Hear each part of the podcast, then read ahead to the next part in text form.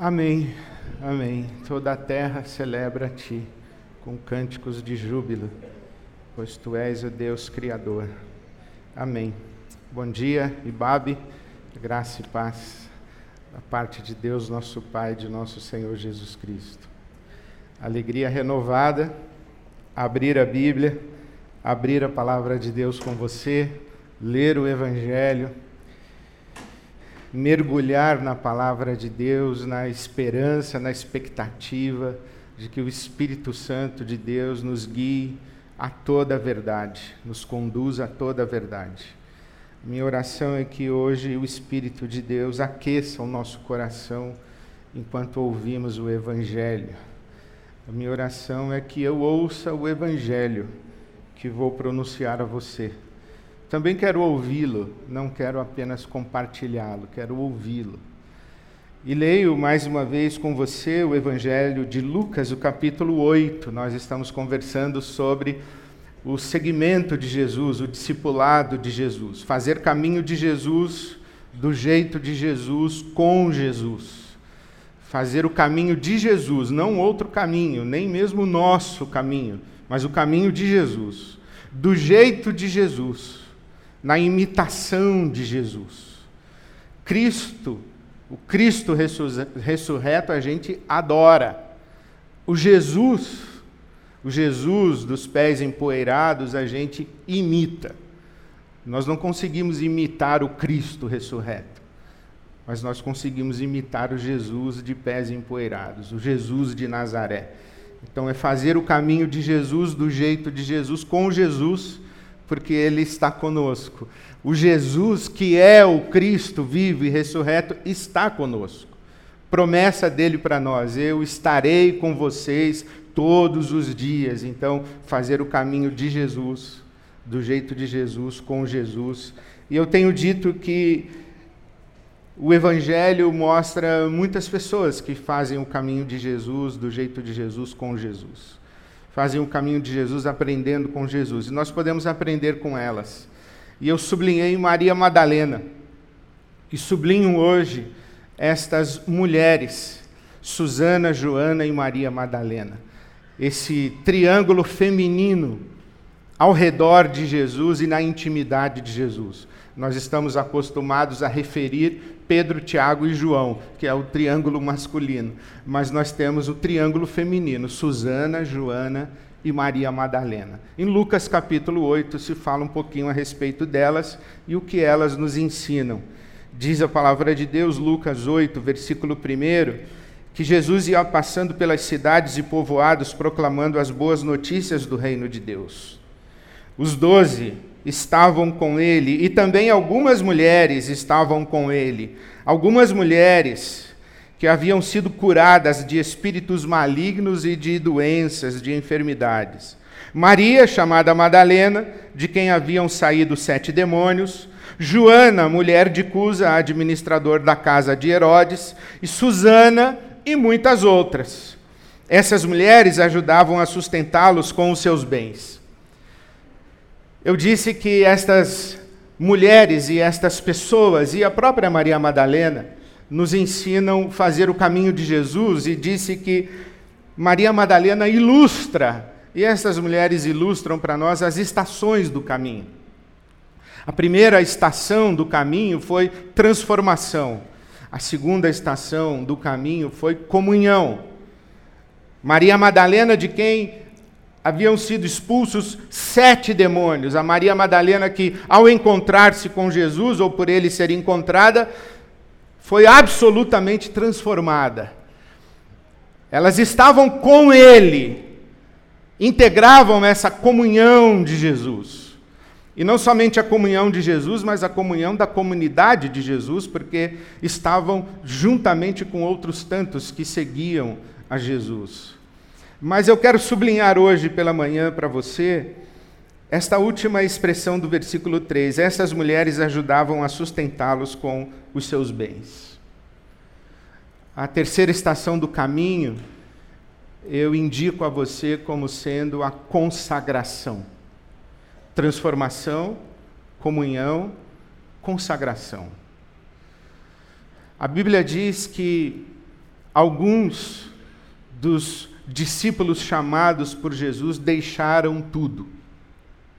Deixaram seus barcos, deixaram suas redes, deixaram suas famílias, deixaram seus negócios, deixaram seus contextos, deixaram suas cidades e seguiram a Jesus. Algumas pessoas foram chamadas e deixaram tudo. Mas nem todas deixaram tudo. Algumas outras consagraram. Não deixaram, consagraram. No segmento de Jesus, algumas coisas nós realmente precisamos deixar. Deixar para trás. Algumas coisas precisam ficar para trás porque elas não, não combinam com o segmento de Jesus, do jeito de Jesus. Precisam ser deixadas para trás porque nos atrapalham a fazer o caminho de Jesus, do jeito de Jesus. Então precisamos deixar para trás. Mas a palavra de Deus nos diz que essas mulheres, elas não deixaram tudo. Elas consagraram. Consagrar é tornar sagrado. É tirar do que nós chamamos nas ciências e nas, nos estudiosos da religião chamam de mundo profano. Tirar do profano e transportar aquilo para o mundo sagrado. Consagrar. Tornar sagrado.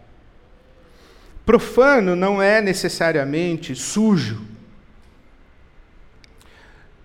mal, diabólico. Profano não é ruim. O profano é o comum.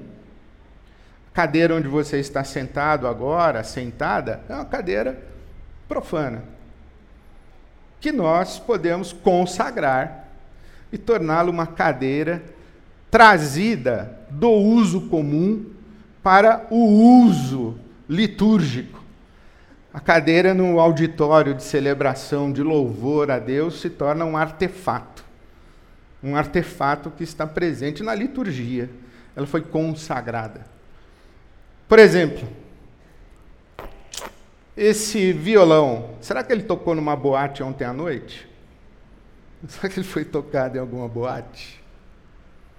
Aqui ele está no espaço do sagrado. Aqui ele está consagrado. Não significa que onde ele foi tocado ontem à noite, se ele foi usado num teatro, numa boate, num bar, numa festa de aniversário na sua casa, por exemplo, que ele estava servindo ao diabo ontem à noite, agora está servindo a Deus. Não. Significa que agora, por exemplo, ele está no espaço do sagrado. Ele está consagrado. Dependendo do dono desse violão, que eu não conheço, depois eu quero cumprimentar, dá muito prazer, ele pode ter, pode ter sido consagrado já faz tempo.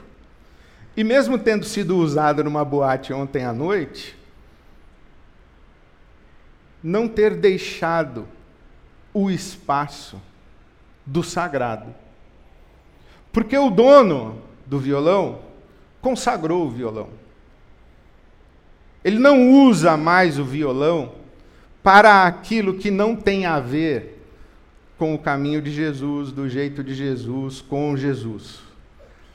E aí talvez você diga, ah, então é claro que não estava numa boate ontem à noite. Há controvérsias, irmão. Ultimamente, inclusive, pode ser que um espaço de uma boate seja mais sagrado do que o espaço de alguns templos que estão sendo profanados. É a consciência do uso que torna algo sagrado, consagrado. O que essas mulheres fizeram com os seus bens foi consagrar os seus bens. Colocar os seus bens a serviço de Jesus e da causa de Jesus. Com os seus bens, elas passaram a sustentar Jesus e sustentar aqueles que estavam andando com Jesus e que haviam deixado tudo. Inclusive, uns bens de origem bem duvidosa. Porque essa irmã Joana, mulher de Cusa, esse Cusa era administrador da casa de Herodes. Era o rei maldito, vendido para Roma. Um rei de Israel que era um fantoche do imperador, era um boneco na mão do imperador, e esse tal de Cusa era o chefe da casa civil de Herodes, era o Ciro Nogueira de Herodes. A Joana pegava esse dinheiro, que provavelmente tinha origem nos proventos e no ganho de seu marido como administrador da casa de Cusa, e ofertava para sustentar o caminho de Jesus e a comunidade de Jesus. Essa Susana, essa Joana, essa Maria Madalena, pegavam o dinheiro do uso comum e consagravam, davam a ele uma destinação compatível com o caminho de Jesus, do jeito de Jesus com Jesus. Isso é consagrar. Imagino que a sua casa deve ser consagrada. Imagino que o seu carro deve ser consagrado. Imagino que os seus bens, os seus dons, o seu tempo deve ser consagrado fazer com que todos os seus recursos, todas as suas posses, todas as suas riquezas, quaisquer que sejam elas, estejam postas a serviço de Jesus e sua causa. Isto é, sejam utilizados no caminho de Jesus, do jeito de Jesus, na presença e sob a bênção de Jesus. Algumas coisas você não consegue carregar com você no caminho de Jesus. Mas muita coisa você consegue, desde que você consagre. Consagrar. No caso específico, aqui, nós estamos falando de dinheiro. Estamos falando de bens materiais. Eu quero falar um pouquinho sobre dinheiro, porque a Bíblia conta a história de algumas pessoas que consagraram o seu dinheiro. Zaqueu, por exemplo, consagrou o seu dinheiro. Você sabe a história de Zaqueu, este homem que trabalhava como cobrador de impostos a serviço de Roma, cobrando imposto dos judeus, os seus patrícios. Ele cobrava imposto dos judeus e quando ele se encontra com Jesus, ou é encontrado por Jesus, a primeira coisa que ele diz é: Eu vou devolver quadruplicadamente a todos aqueles de quem extorqui, de quem cobrei imposto indevido, eu vou devolver e vou repartir metade dos meus bens com os pobres. Ele consagrou. E quando consagrou, Jesus disse: Hoje entrou salvação nessa casa. Interessante, né? Que a ação de Zaqueu com o seu dinheiro fez Jesus falar: de fato, esse cara se converteu. Alguém já disse que o bolso é o órgão mais sensível do corpo humano. Enquanto não chega no bolso, não passou pela consciência. E Jesus diz a Zaqueu: o seu ato de restituir e o seu ato de repartir evidencia que você entendeu que não é possível servir a dois senhores, ou você serve a Deus ou você serve a Mamon. Você colocou o dinheiro no lugar em que o dinheiro deve estar. Ele restituiu. Há dinheiro, porventura, no seu bolso que não é seu que não devia estar no seu bolso porque pertence a alguém? Então, restitua. É dinheiro sujo. Dinheiro sujo é bomba de tempo, vai explodir na sua cara. Vai causar dano a você. E vai causar dano às pessoas que você ama e que, e que te amam. Dinheiro sujo no seu bolso explode na sua cara. É questão de tempo. Então restitua. E aí você diz assim: ah, mas eu não sei nem de quem que eu tomei. Não tenho nem como devolver. Não tenho nem como restituir. Então, livre-se dele. Faça como Zaqueu, dê aos pobres. Dê um destino adequado a esse dinheiro, mas não fique com ele. Zaqueu consagrou o seu dinheiro. Aquele menino que tinha cinco pães e dois peixes também consagrou. Quando ele encontrou Jesus, ou foi encontrado por Jesus, ele não pegou os seus cinco pães e os seus dois peixes e jogou fora, deixou para trás. Não, ele colocou nas mãos de Jesus, ele consagrou. Eu me lembro a primeira experiência significativa que eu tive com essa história do menino que entregou seus cinco pães e dois peixes a Jesus. Era mais ou menos 1994, quando a IBAB fez a sua primeira mudança de sede. Nós saímos da Rua Clélia 556 e fomos para a Praça Giacomo Zanella.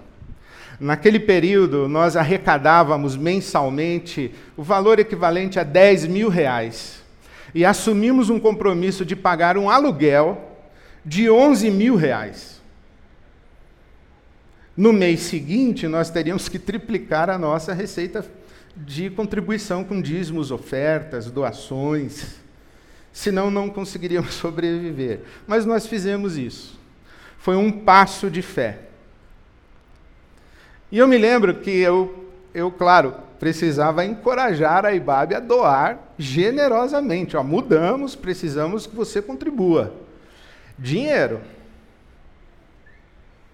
E eu me lembro que encontrei um homem que estava desempregado. E ele me contou que estava no supermercado com o seu filho e o filho fez a ele um pedido. E ele não pôde atender ao pedido do filho no supermercado e escondeu-se atrás de uma gôndola para chorar. E ele me contou essa história e nós choramos juntos e oramos a Deus. E depois que ele foi embora, eu continuei chorando e orando, dizendo: Senhor, eu não tenho como pedir dinheiro para Ibabe para pagar o aluguel. Esse homem não tem como dar um dinheiro.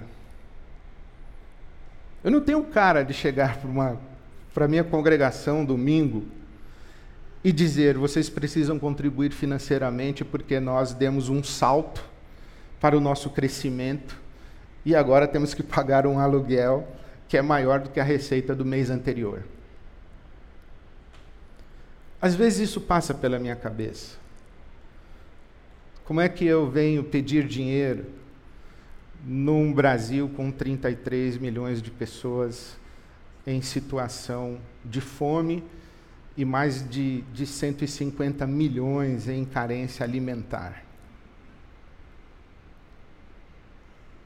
Mas eu lembro que enquanto eu estava orando e chorando e colocando essa angústia diante de Deus, lá em 1994, Deus me disse: Você está pensando que quem paga a conta do reino de Deus é o povo de Deus?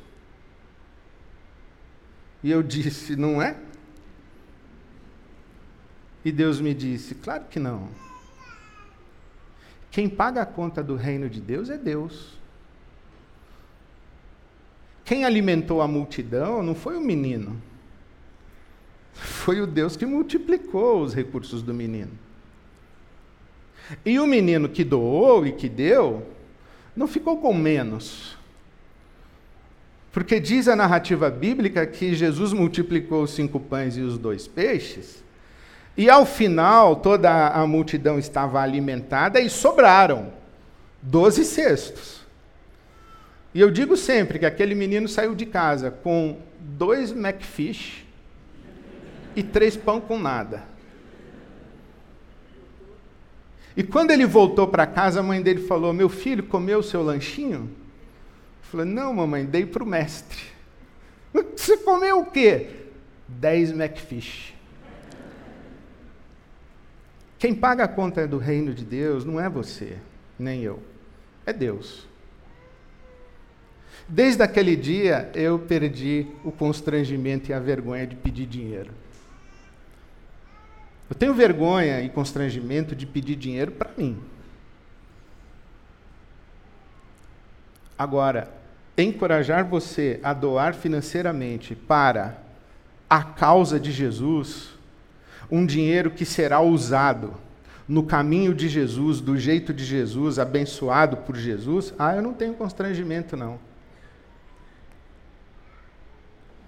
Aquela mulher, Maria, que ungiu Jesus com seu perfume caro, ela consagrou.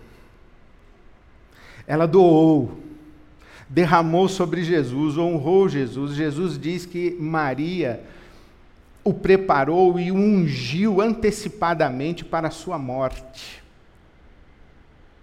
E Jesus disse que o que esta mulher fez agora, me ungindo com um perfume caro, que o Judas ladrão criticou, dizendo que ela não deveria ter usado o dinheiro para ungir Jesus, mas usar o dinheiro para dar aos pobres, e a palavra de Deus nos conta que Judas, que era o tesoureiro da comunidade de Jesus, estava interessado era no dinheiro porque ele era ladrão.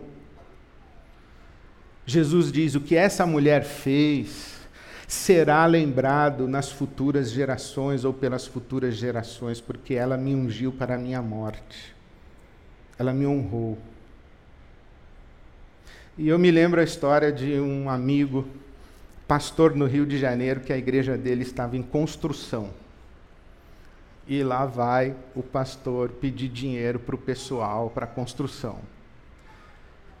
Chegou diante dele uma senhora e trouxe um anel muito valioso, dizendo: Esse anel foi de minha vovó, foi de minha mãe, agora é meu. Eu daria minha filha e minhas netas, mas eu quero doar para a construção. O pastor disse a senhora: Eu não posso receber a sua oferta. Eu não posso. É uma riqueza da família. Não posso receber esse seu anel. E ele me contou que aquela senhora olhou para ele e disse: Quem é você para decidir a oferta que eu dou ao meu Deus? Você não tem direito de dizer a mim o que eu posso ou o que eu não posso, o que eu devo ou o que eu não devo dar ao meu Deus. É a mulher derramando um perfume caro sobre Jesus, está na consciência dela. Ela consagrou, consagrou seus bens. Eu me lembro de ter ouvido lá no início do meu ministério, uma expressão do Milor Fernandes.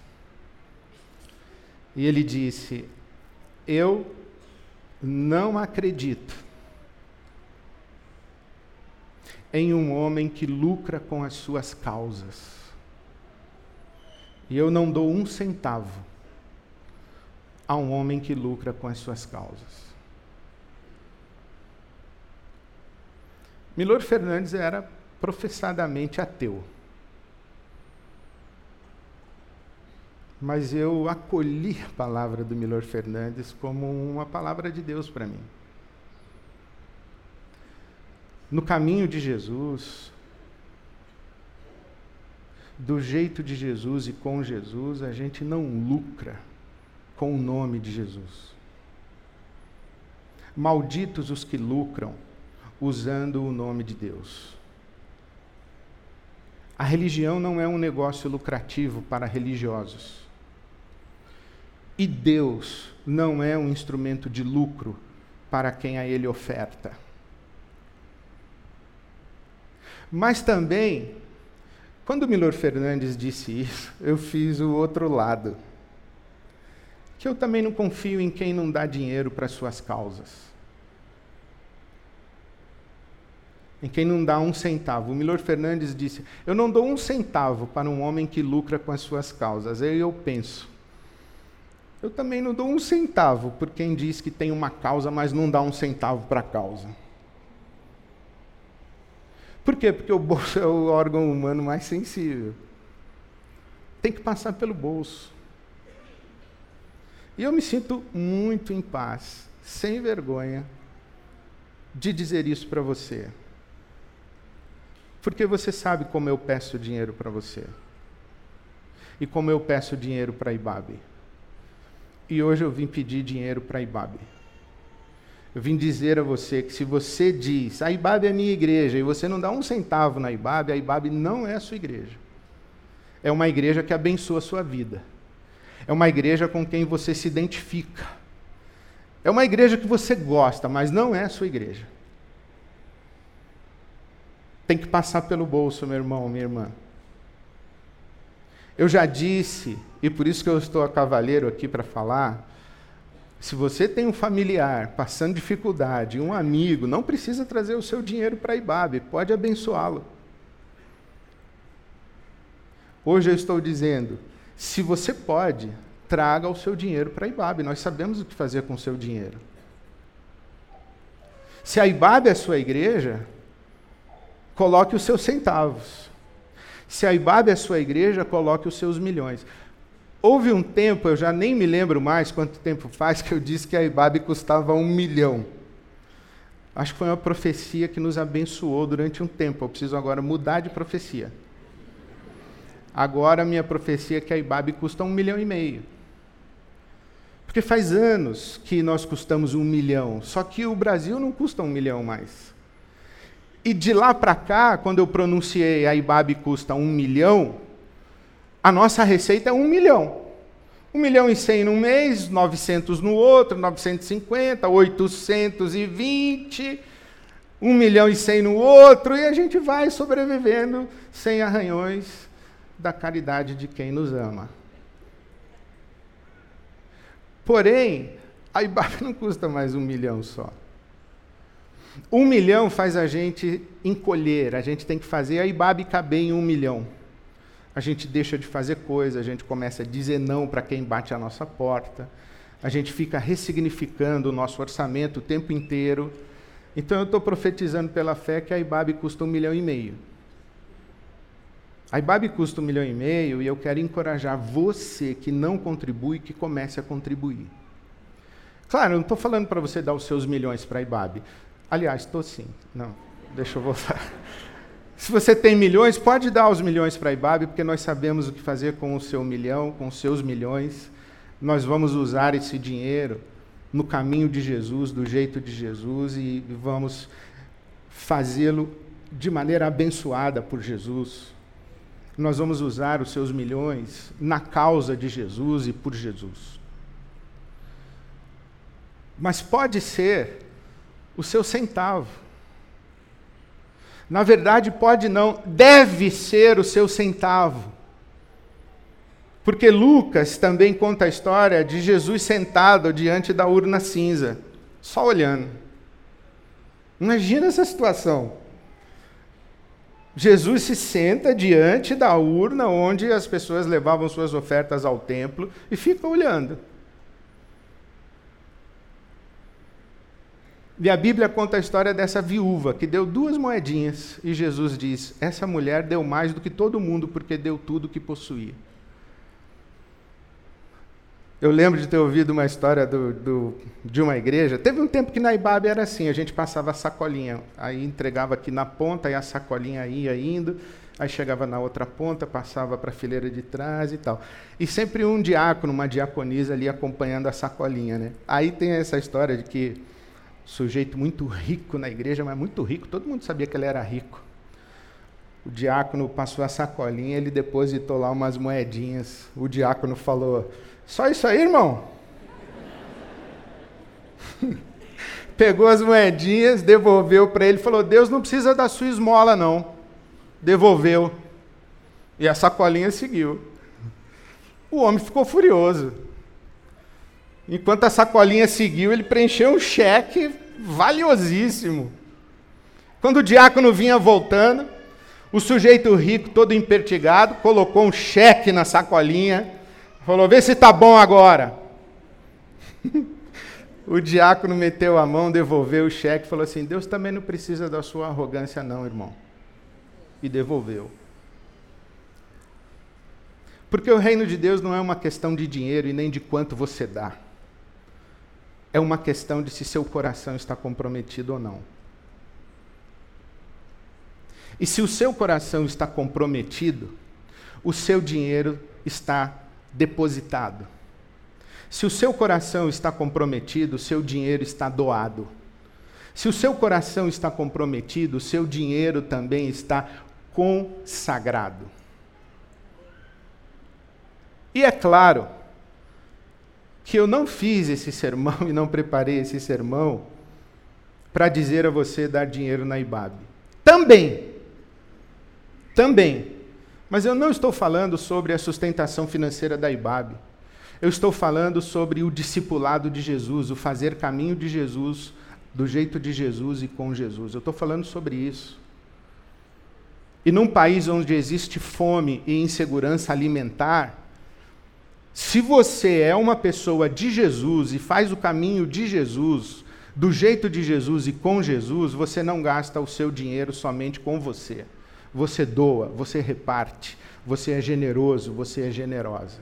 Se for aqui na IBAB, amém. Mas se não for, que seja. Que seja um movimento de partilha. Porque creia o que eu vou dizer a você: nunca falta para quem reparte.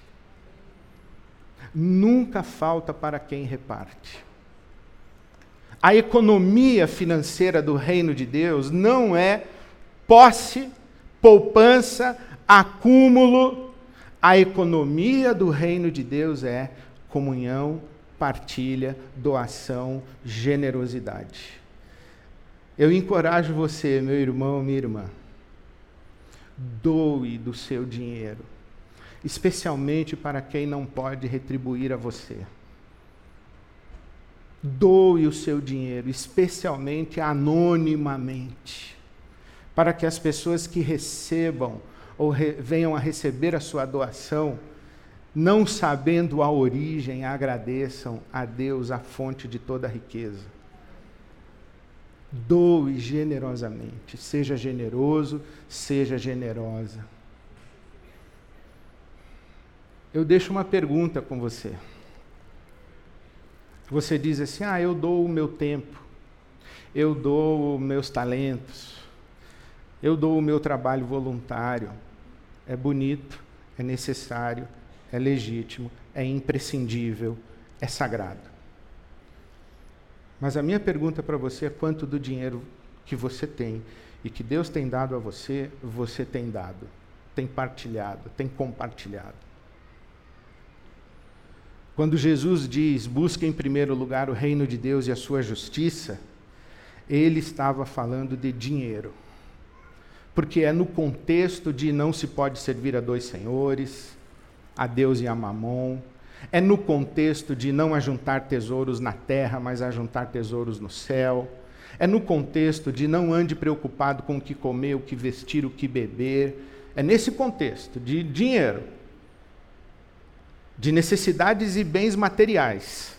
Aí ele diz: busca em primeiro lugar o reino de Deus e a sua justiça e não haverá falta para ninguém.